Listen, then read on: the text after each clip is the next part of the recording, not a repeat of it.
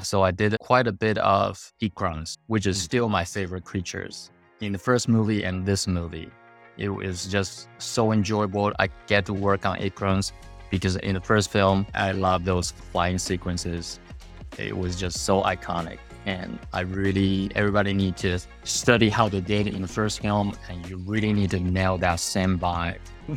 Welcome to this week's Animator's Journey podcast episode. I have Kevin Lan with me. He has worked on movies like The Revenant, Kong Skull Island, Life of Pi. I worked with him at Atomic Fiction on many projects, and most recently, he worked on Avatar The Way of Water at Weta. Real quickly, if you're interested in starting your own animator's journey, check out animatorsjourney.com where you can enroll in the beginner course and start your journey right now with no experience needed. And if you have already started your journey, then you're in luck because intermediate is now complete and it's ready to receive applications and enrollments starting soon. So check out animatorsjourney.com to begin or continue your animator's journey. Thanks for joining us, Kevin. Appreciate it. Hey, thanks for having me, Lucas. Yeah, great to see you again. Yeah, yeah, it's good to see you. And last time I saw you, we were sitting across from each other, I think, in the studio in San Francisco. So it's good to connect again. Yeah, that was like 2018 or 19. Yeah, it's been a few years. A lot has happened. Um, yeah, crazy. Normally, I start the interviews asking about, and something I don't know about you is how you got into animation. I'm not sure what that, what were the early days of your journey to get to where you are now? Yeah, it really was a long story, like really long. So when I was in Taiwan, I was I was born in Taiwan, grew up there, and as an Asian student, we really didn't really exposed to any art or movies or anything because everything we do is pretty much just studying and prepare for getting into a good high school and college. It was like the final year in my high school and we were just studying really hard, trying to prepare for this gigantic test to get into a good college. Then for some reason, my good friends, maybe we would just do like stressed out with our daily life at that time. So he showed me this VHS of this Japanese anime and he's he told me like you you will love this. So I watched it like for several days. I was just hooked, and yeah, that kind of led me to my detour, my kind of like career mindset and this whole college thing. Did you immediately make the connection that like, hey, I could actually do that as a job, or did that take some time to? Make no, yeah. yeah, that was like in '96, right? I was like a teenager. I have no idea what I want to do with my life. And but that kind of put in a seed in my mind. I, I want to know more about this art form. Mm. And of course, I went into college, didn't do too well with that test because I was just like reading comic, watching anime before the gigantic test. So I didn't do too well. I went to a college and I was just, I joined the anim- anime club. I watched a lot of anime. I made a lot of friends there still. And also I tried to learn drawing pretty much just like everybody else, copy the characters from all the comics, manga I can find. And uh, yeah, it's just started there. I think it was back in 99. My dad's friends, know some friends, works in a Taiwanese animation studio. Oh, wow. Okay. That's yeah. a good connection. Yeah, good connection. So yeah, during the summer, so I was just introduced to them and starting to work like an internship, but not really because I didn't know anything. So I just learned pretty much the basic bouncing ball from them at that time and watched how they actually animated. That, that was all 2D back that time. We were just like learning how to put the paper on the peg, how to draw stuff, how to see through all the different layers of uh, animation and use your fingers to flip the pages, those kind of stuff. Then after that, because all the men in Taiwan needs to serve the military service. So I graduated college. I did my air service. And at that time, I knew I, I need to keep studying animation. And what did you graduate college? Do you have a, like a focus that you graduated in college with or? Uh, it was engineering, oh, which okay. I knew nothing about right now. I pretty much just get the degree and get it over with. Fair enough. Yeah. So you kept studying on your own after college then, or was there pressure to get a job or did you get a job doing like something during the day and then you'd work at night or how did you so after college i was in military service oh sure okay. and, yeah because every man in taiwan need to do that and so it was eh, at towards the end of my military service it was more relaxed. I didn't do too much of actual military task So I just during my time with my vacation and during my time in the camp, in the, in the military camps, I just put the like really rough, ugly portfolio. And I tried to apply all the animation school in United States. Yeah, that was pretty crazy. And for some crazy reason, I got into SCAD. Ah, okay. At that time, it was pretty easy to get in. Yes, of course, I my my goal at that time was CalArts. I could, I, of course, I was not good enough to get in. So I got in, into SCAD. I came to the States in 2003. And yeah, that's like my beginning of learning animation, how it started. And were you doing 3D animation then uh, when you were studying at SCAD or did, were you still doing 2D? Still doing 2D. I actually did all 2D animation in SCAD uh-huh. because I, I was just pretty stubborn because I love anime. I, I, at that time, I just despised 3D animation, like most people did back at that time. Yeah. Our 3D has no souls. Uncanny Valley, those kind of stuff. So after you graduated SCAD, what was the plan? You thought you're going to go work doing 2D back in Taiwan or yeah, your friends' place? So again, there's more story to this. I was in SCAD, although I'm doing 2D animation, but I didn't feel like I was learn, learning. I didn't have a huge improvement on my craft. Then I was just one one semester. I just tried to get an internship. So I again I put it together like a really crappy portfolio and luckily, I got an internship in this small studio in Atlanta called Primal Screen. They did a whole bunch of small ads and bumpers for Cartoon Network. Ah, okay, so cool. it's really short animation clips. So it's really good. It's a small studio. I went in there and yeah, learned a lot from the animation director there. As I think it was Ward and Jeff. I forgot their last name, but they are really talented. And it's, it was at that time I really learned how to break down animation, to break down key poses.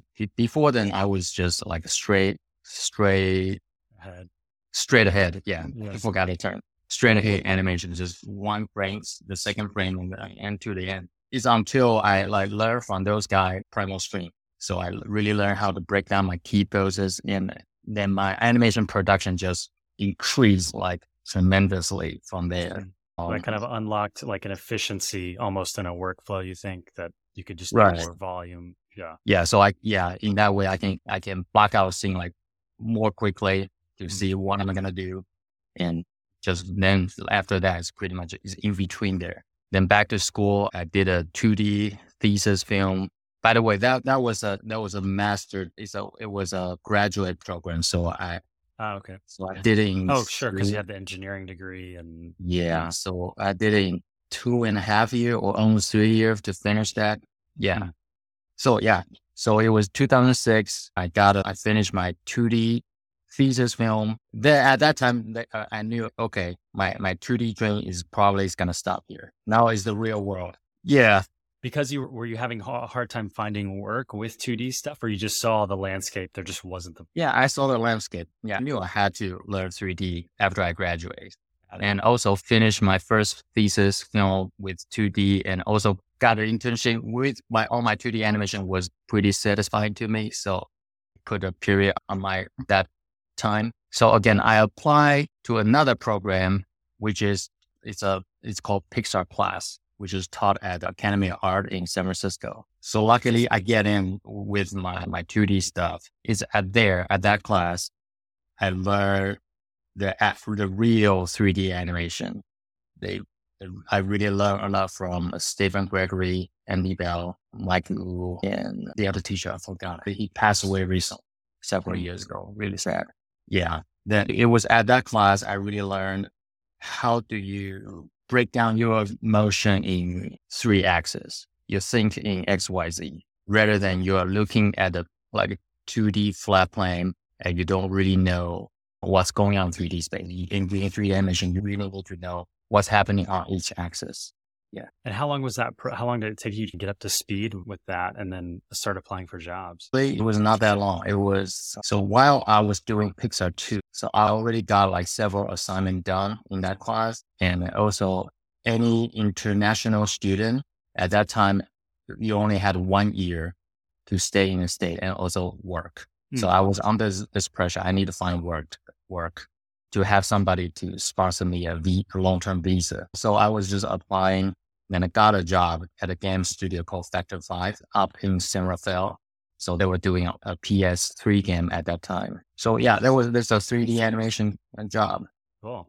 And you got in with the like you made a reel from the Academy of Art courses. That's the reel that got you your first job. Yeah, pretty much.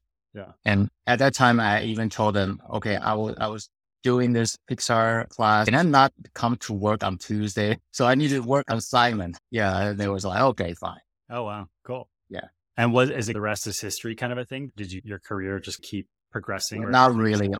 Yeah. There was, there was tons of story there. Yeah. Yeah. So Factor 5 was just like a short term gig. And also they, at that time, the studio was in a financial trouble. So I really didn't have a good time there. Then it's after that, again, I just ran, apply any, everywhere I know, know. And very fortunately, Rhythm & Hues hired me right after 5. So, awesome. so the first film I worked on was Golden Compass. That was oh, cool. 2007. So it, it, it was really at that moment, at that film, set up my path on visual effects. That's awesome. Jumping ahead to the Avatar, just because I have so many questions regarding the latest film. So now, yeah. so post that project, have you been now you're a lead or? So I was leading the project before. It was called Peacemaker. And yeah, I have the title. Everybody has their title for the company, but that doesn't really mean you certainly serve that role for every project you work on. For sure. Got yeah. It. Especially on Avatar, there, there are people work on those four or five years. Th- those are the supervisor and lead. Fair enough. I only work on it for one year. Yeah. There's no way I can jump in there and be leading that way. You know. Well, I'm super curious to hear. I saw your LinkedIn post and you mentioned it sounded like such a an amazing experience to work on a project of that scale and just historical significance in film in general and that you were learning something new every day. felt like going back to school. What were some of those things can you share that you felt like you were learning because I feel like I I look at you and I think there must be nothing else you can learn. You seem so advanced in your field. I'm so oh, fascinated oh, to hear what could you possibly learn at this stage in your career. Again, it's it's mostly first of all, it's the animation quality. This is the most most difficult project I've ever worked on. But we have mocap, right?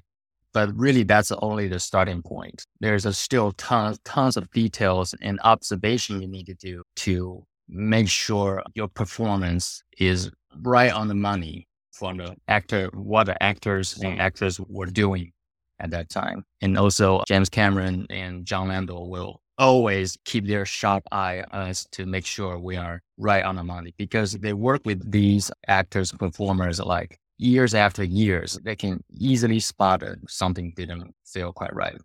And are they comparing like the witness cameras or the head mounted camera with if you're doing facial animation or performance? Are they doing one to one comparisons with the mocap to make sure they're where they need to be or enhancing that to their? Yeah, it was mostly us. We were, do, we were doing this one on one comparison. But for them, they can say this feels wrong. Gotcha. Fair enough. Then when we actually compared to that specific frame, yeah, it actually looked wrong. Wow.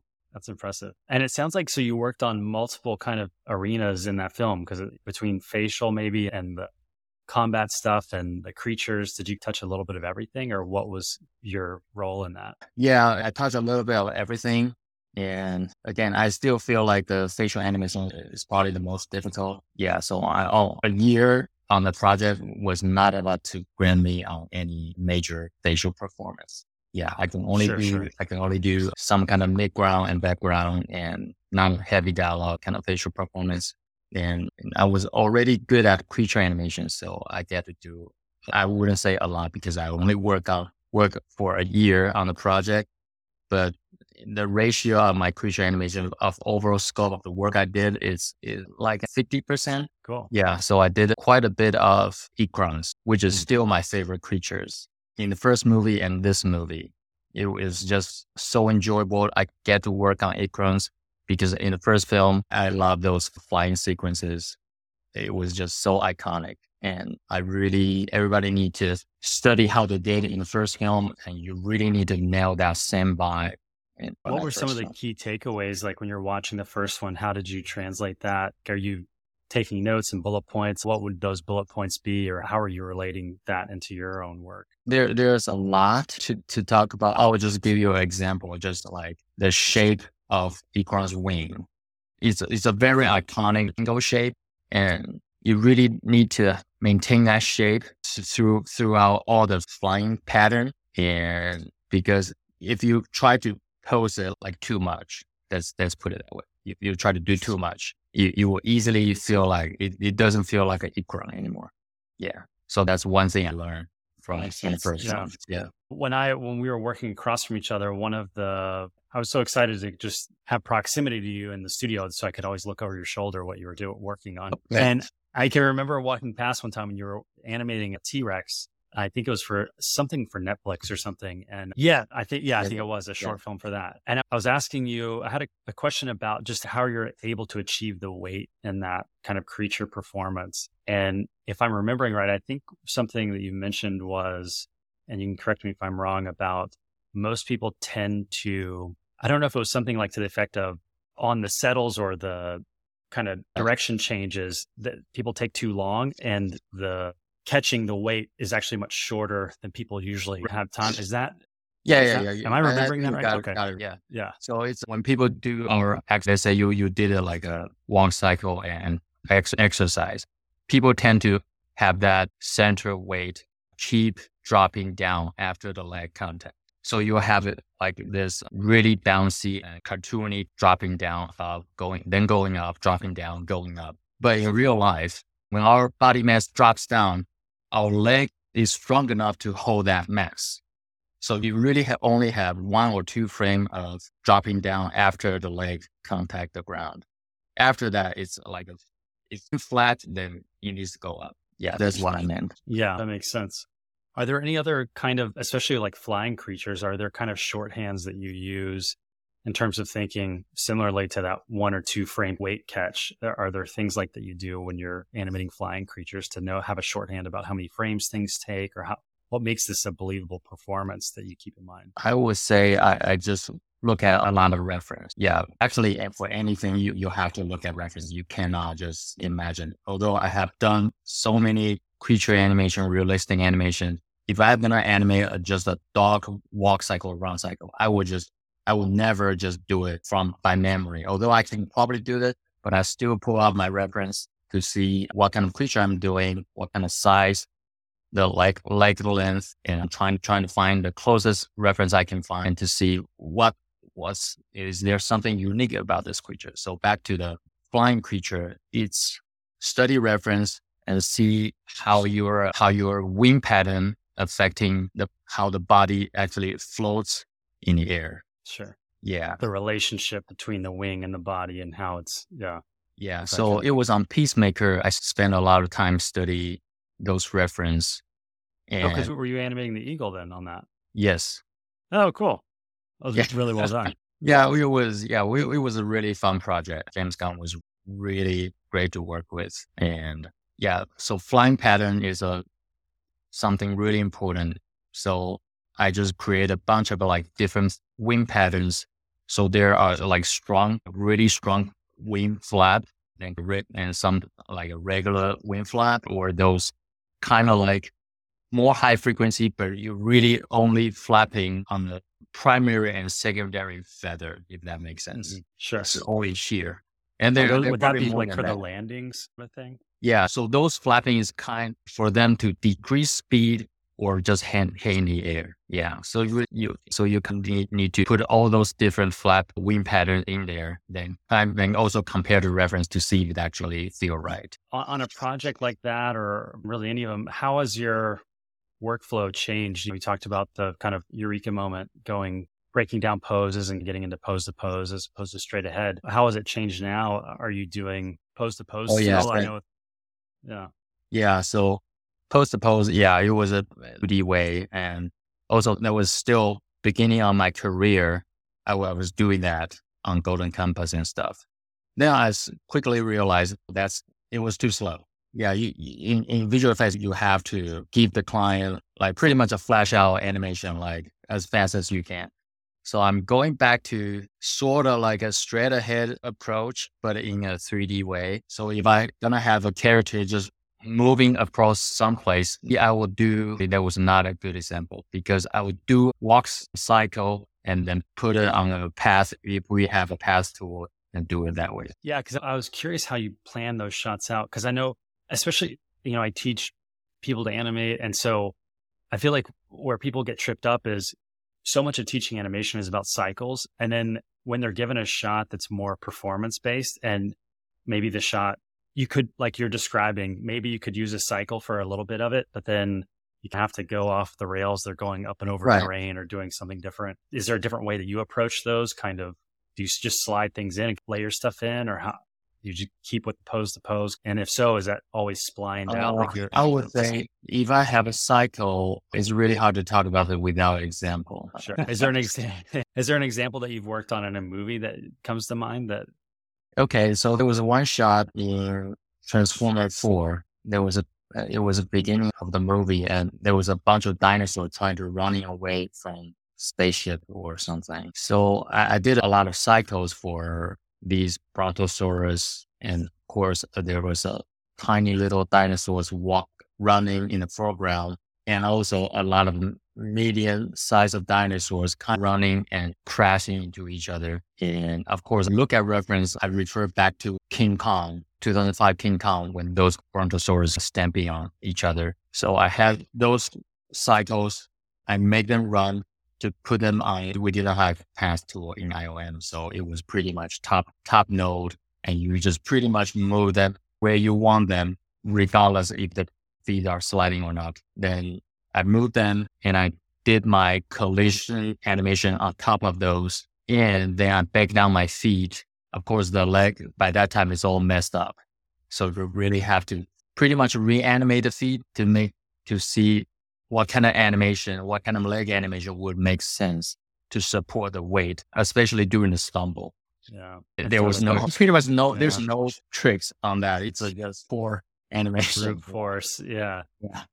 And I feel that's another thing that my, I feel like a lot of students start, especially with quadruped. Obviously, you're working with twice as many legs when you transition to trying creature stuff. And meat pops are always such a an issue and trying to maintain a sense of weight without having the spacing go too much or too little or too poppy on the knees. Is there anything, especially with like hip rotation or the scapula, is there is there any kind of system that you have to approach that in an organized way, or you just do it every time in the context of the shot, like kind of you're describing? I would say it's more like every time the feet planted, I look at the scapula because there's no, unless it's a cycle, but there's no, no one full contact artist. They are all different. It depends on the speed of the creature and the terrain, you know, all different factors. When you're doing a big shot like that, are you getting buy off on, are you showing it with feet sliding to make sure before you start locking stuff down that you have approval at that stage? Or how is that approval process work to make sure you're being efficient? I guess it depends on each show and the supervisors and a lot of variables. Yeah, the recent memory I have one is was uh, was something I did for ILM, but, but it was a test and the project didn't get greenlit. But it was a kid running around. But I need to show up blocking pretty soon. But I didn't have a cycle, so I just did a like post postable pants, which is just to show client I'm gonna throw it away. Uh, so I show that I scratched everything. I did my own cycle, put it in there, and did my own way for the final. Yeah. Gotcha. And are you using animation layers at all in your workflow to build on top of cycles, or do you go bake it down and then go into? I used to not to do any layers because animation layer just makes confuses things. But right now at Weta, everybody uses animation layer, so I use it too. Yeah, and especially for for our pipeline for, for the structure of our puppet, it's very crucial to use animation layer. That's cool. Yeah, because I I know uh, another studio, one of the big ones that you can't even use animation layers in their pipeline, or you have to bake everything down at least. But yeah, it's interesting to hear that's rolled at what uh that's cool. Is there Eh, like anything else out? I can't imagine working on Avatar for a year or even really a day. It must have been super overwhelming to be on a project of that scale where you ever and I'm sure there's plenty of ups and downs and all kinds of things. Can you share any insight to just what a day to day kind of process would be like? Were you given shots and given free reign and or were there dailies and you were stuck to a schedule and you know what like this project is really well managed and although we we were working tons of overtime but i never feel stressed out that's awesome uh, yeah it was a really well organized team and great leadership from denver and of course my team super stephen clay they're all really good planning and what needs to be done for the day when we need to send the shots and make achievable goal for you. Yeah. Do you ever feel like you're getting do you do you enjoy the creature work or do you ever feel like you're getting typecast as all, all doing a lot of creature work or do you ever want to branch out a little bit or is that sticking with that? I needed to branch out because the project we are getting is just so has multiple kind of stuff in there. And, but I would say, yeah, I still love creature work the most because in visual effects world, that's the only chance you're going to keyframe something. Yeah, um, that's a good point. Yeah, that's not actually correct. You still need to keyframe a lot of stuff for DigiDouble, for Avatar, for. In general, though, yeah. Yeah, but yeah.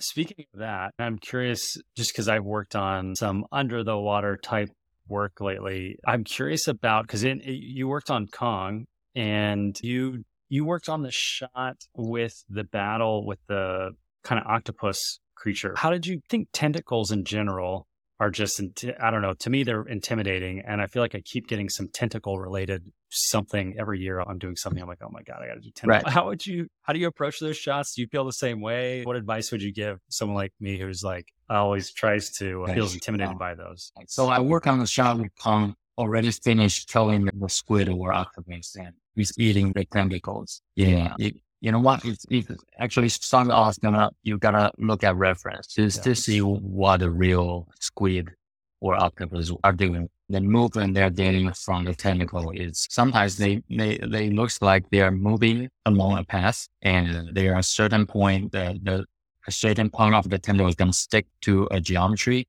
uh, or terrain. But there are times they are just flapping around. So I, yeah, I guess what you really need is a good rig to, to switching between those modes without wigging out. And I had a, yeah, I basically made my own rig out of locators, a thing, because there was a, um, it would be like, a, I don't even know how to describe it, but it was like a stretch IK thing where if you rotated something, the geo would actually slide through where the control points were. So you could never know, okay, kind of anchor and be like, this part of the tentacle is going to be here at this controller always. It would right. slide back and forth. And I was just like, oh my gosh. I'm, and then I just went to like world, you, need position. Both, you need both mode actually. So you need one, you need a mode where it maintains the length to slide through the controls. You also need a mode where you can tell a certain control to, to lock those geometry down. You need both, and you need to dial, dial in between those. Yeah, yeah. No, it's good to think about, and it's one of those things. I feel like in production, if you're, I was thrown this thing, and I didn't really have time to even learn the rig. It's you just have to roll with the punches and do your best. And so I don't even know. Maybe there was something in the rig somewhere, but it's yeah. Anyway, it was mayhem for a little while. You yeah. talked about having good leadership on at Weta and having good experiences. What do you find is you have experience being a lead and also as a supervisor at Atomic, or I guess maybe was it at Method? Maybe they changed. What do you find are good attributes for people in leadership roles and or things to avoid for people who are in leadership roles? I think the first thing is re- you really need to put your ego aside because during my career, early on my career, definitely experienced a lot of soup trying to put a lot of their you know, idea in there without showing the client. They ended up being leading people to the wrong path. So that that would be the first thing I would do. But again, you don't really being a leader of soup. That doesn't really mean you just don't have your own opinion and you just show everything to client, having client tell you what to do that would be pretty bad because client actually expect you to deliver something for their movie. So it's a fine balance between knowing the filmmakers' the vision and understand what needs to be done. And also on top of their vision, what can be improved, but not detoured. Yeah. And that I think that comes with experience and also your understanding aesthetically of your filmmaker, you obviously you need to study what kind of film they did before, or if this is a if this is a franchise, what kind of aesthetic has been established before. If this is something, if this is completely new stuff, and I would suggest you still base off your aesthetic previous well done visual effects film or live live action reference and you establish that aesthetic early on with your, your with the test you're doing and show the client and get a buy off. So you, you're what kind of tone you are setting for this film. Yeah. So I think that's really important to know about this stuff. So without you're leading the team to the wrong direction. Yeah, that's a good point. I've seen both sides of that before as well. I'm actually starting a job as a lead soon, so that's why I'm asking for personal reasons too. Yeah, cool. Yeah. Is there anything in your career or that you would do differently looking back or if you could give yourself advice when you were starting out or on the first few years, was there anything that you would change or do different? Not really. yeah.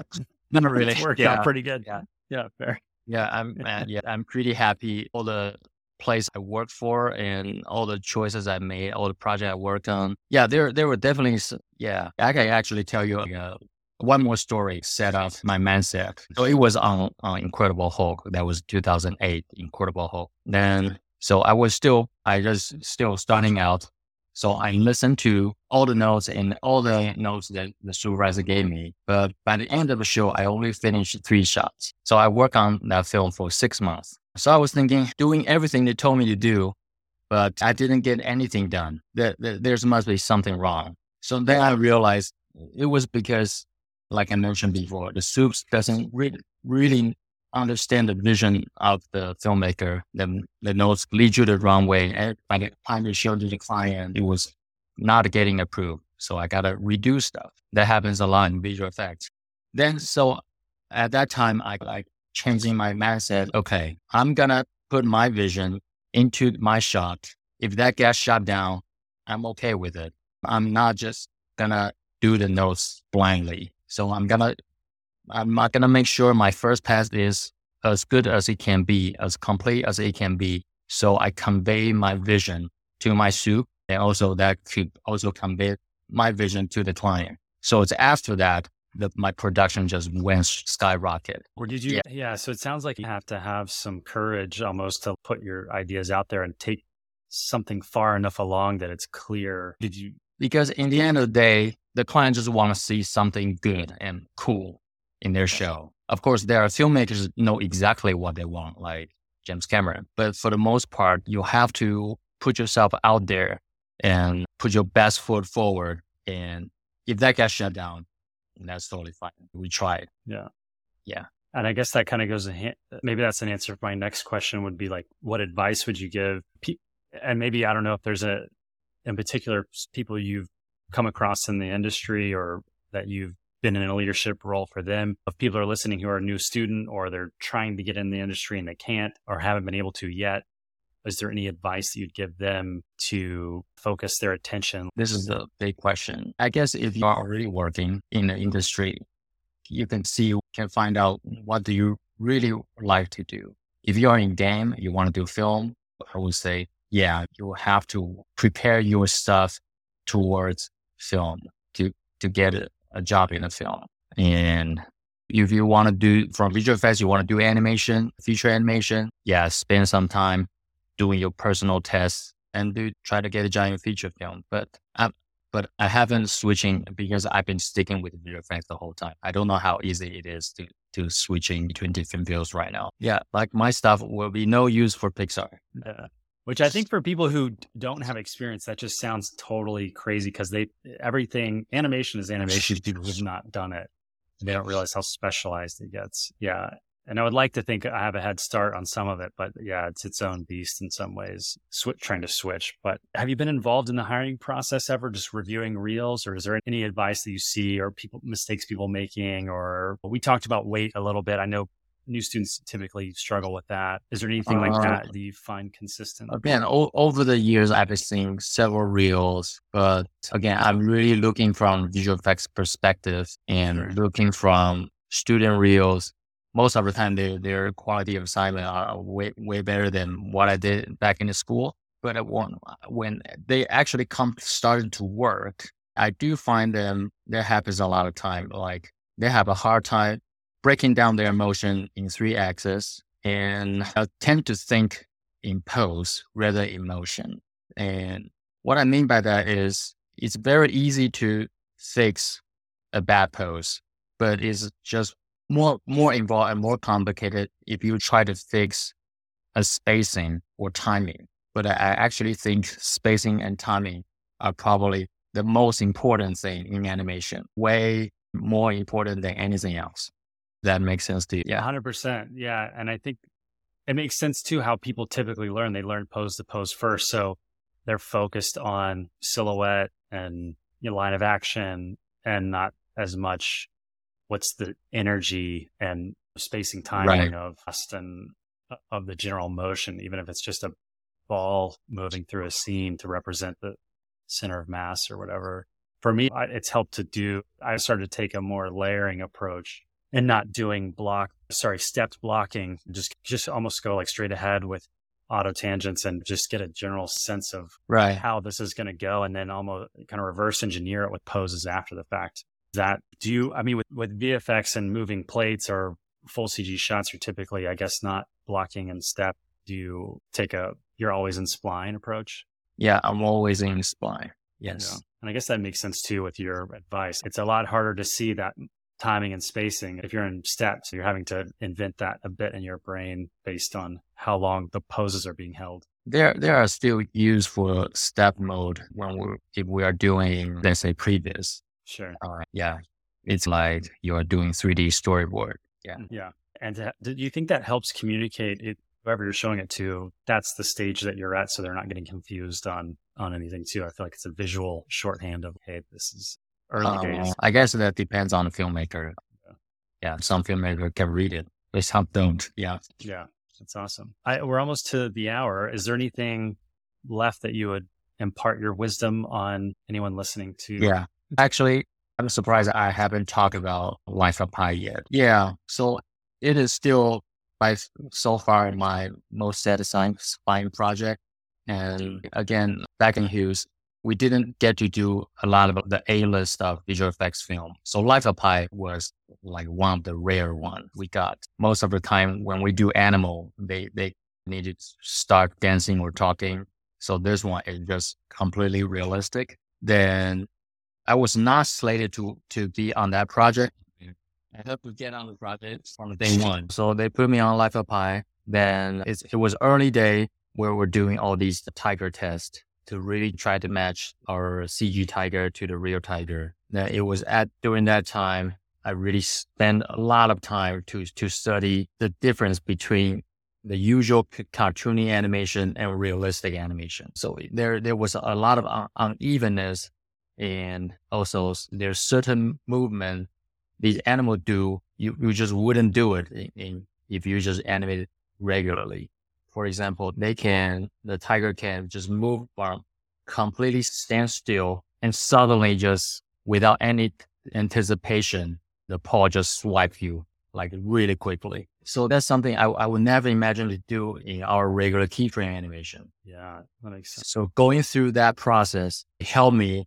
to have a really good understanding of how the leg works, how the leg and scapula support the weight. And if I, if my the weight drops, how does it get a support? Like I mentioned before, it doesn't keep sinking. It's, it's like you're getting support by a strong leg and it's getting tilted by, by one places and by, by the leg getting the plant support. And it's all those details make the animation looks realistic. So it's all after those process, those practices, then I can confidently feel like if there's a shot where the tigers need to do something we couldn't find any reference for, that I can probably still do it and may make the whole shot look believable. Yeah. So that so, makes sense. And inject that kind of, would you call it noise or just unevenness? I think is the word you used. Yeah. It yeah. was not a really noise. It was an yeah. un- unevenness. Basically, nothing is really ever completely smooth. There's always something affecting another thing. Let's say maybe the head swing. The head is pulling mm. your chest, then the chest is head affecting your hip, those kind of things. From a kind of tech, more technical way of organizing that stuff, are you switching spaces so that as you're working from the leader or driver to the what's being driven down the chain or up the chain or whichever way, are you changing spaces so that you're not messing up what you did before? How do you organize like how you approach something like that? Are you always counter animating something? Are you working in world space or? I was back on Life of Pi. I still maintain everything in their local space. Uh, but again, we have a really robust quadruped puppet rig and, but it didn't, it, it was not as easy to switching space back at that time. So I, I still do it all in the rig. So right now I'm doing probably a little bit more of switching, let's say my head or maybe the chest in, in the world, but it's only when I feel like I haven't taken the whole animation as far as I can for them to stay in the local space. I can probably do a little polishing to, by switching them to world. And then not mess up everything else. Yeah. Yeah. Because that interconnection between the whole creature, the whole spine to the head is really important. That's awesome. Do you work on personal shots still at all, or you're just no? Yeah, almost never. yeah, yeah. Yeah, you work right now. Our yeah. work is Weta is so busy. Like, yeah, every day there's a new challenge and new stuff to to think about. Yeah, that's awesome. Uh, like looking at the work that you do, I'm just like, I don't know if you could, you seem to get like super meaty kind of shots and work for creatures. I don't know what you would have left on your plate to have wanted to yeah. Again, at a stage of my career, like I, I, don't really care about what shot I get anymore. It's a, yeah, it's a, a helping people to get their shot to look better is seem is a much more enjoyable experience for me. Yeah, that's the mindset I have right now. That's awesome. Is there any when you're doing that? Is there any is there anything that comes up consistently that you find when you're trying to help people at like timing and spacing or going back to reference, like you're saying, to find that unevenness or? Yeah, I would say find, look at your reference doing your study is probably the most crucial. Even if you are just an animated human, everybody seems thought they, they understand the human mo- most of the time, but even for a simple jump, I pull off a reference to look at, to look at how the detail of how the human jump. Yeah. Yeah. That's awesome. Yeah it's a good reminder because there's sometimes I feel like I get rushed into things and I don't, I don't take that to heart sometimes. So it's a good reminder. Yeah. Again, YouTube is right. So some of the old reference on YouTube, I couldn't find anymore. So there, there are mm. stuff taken out after years, but I would say YouTube is still a good resource. And then BBC Motion Library is good. Yeah.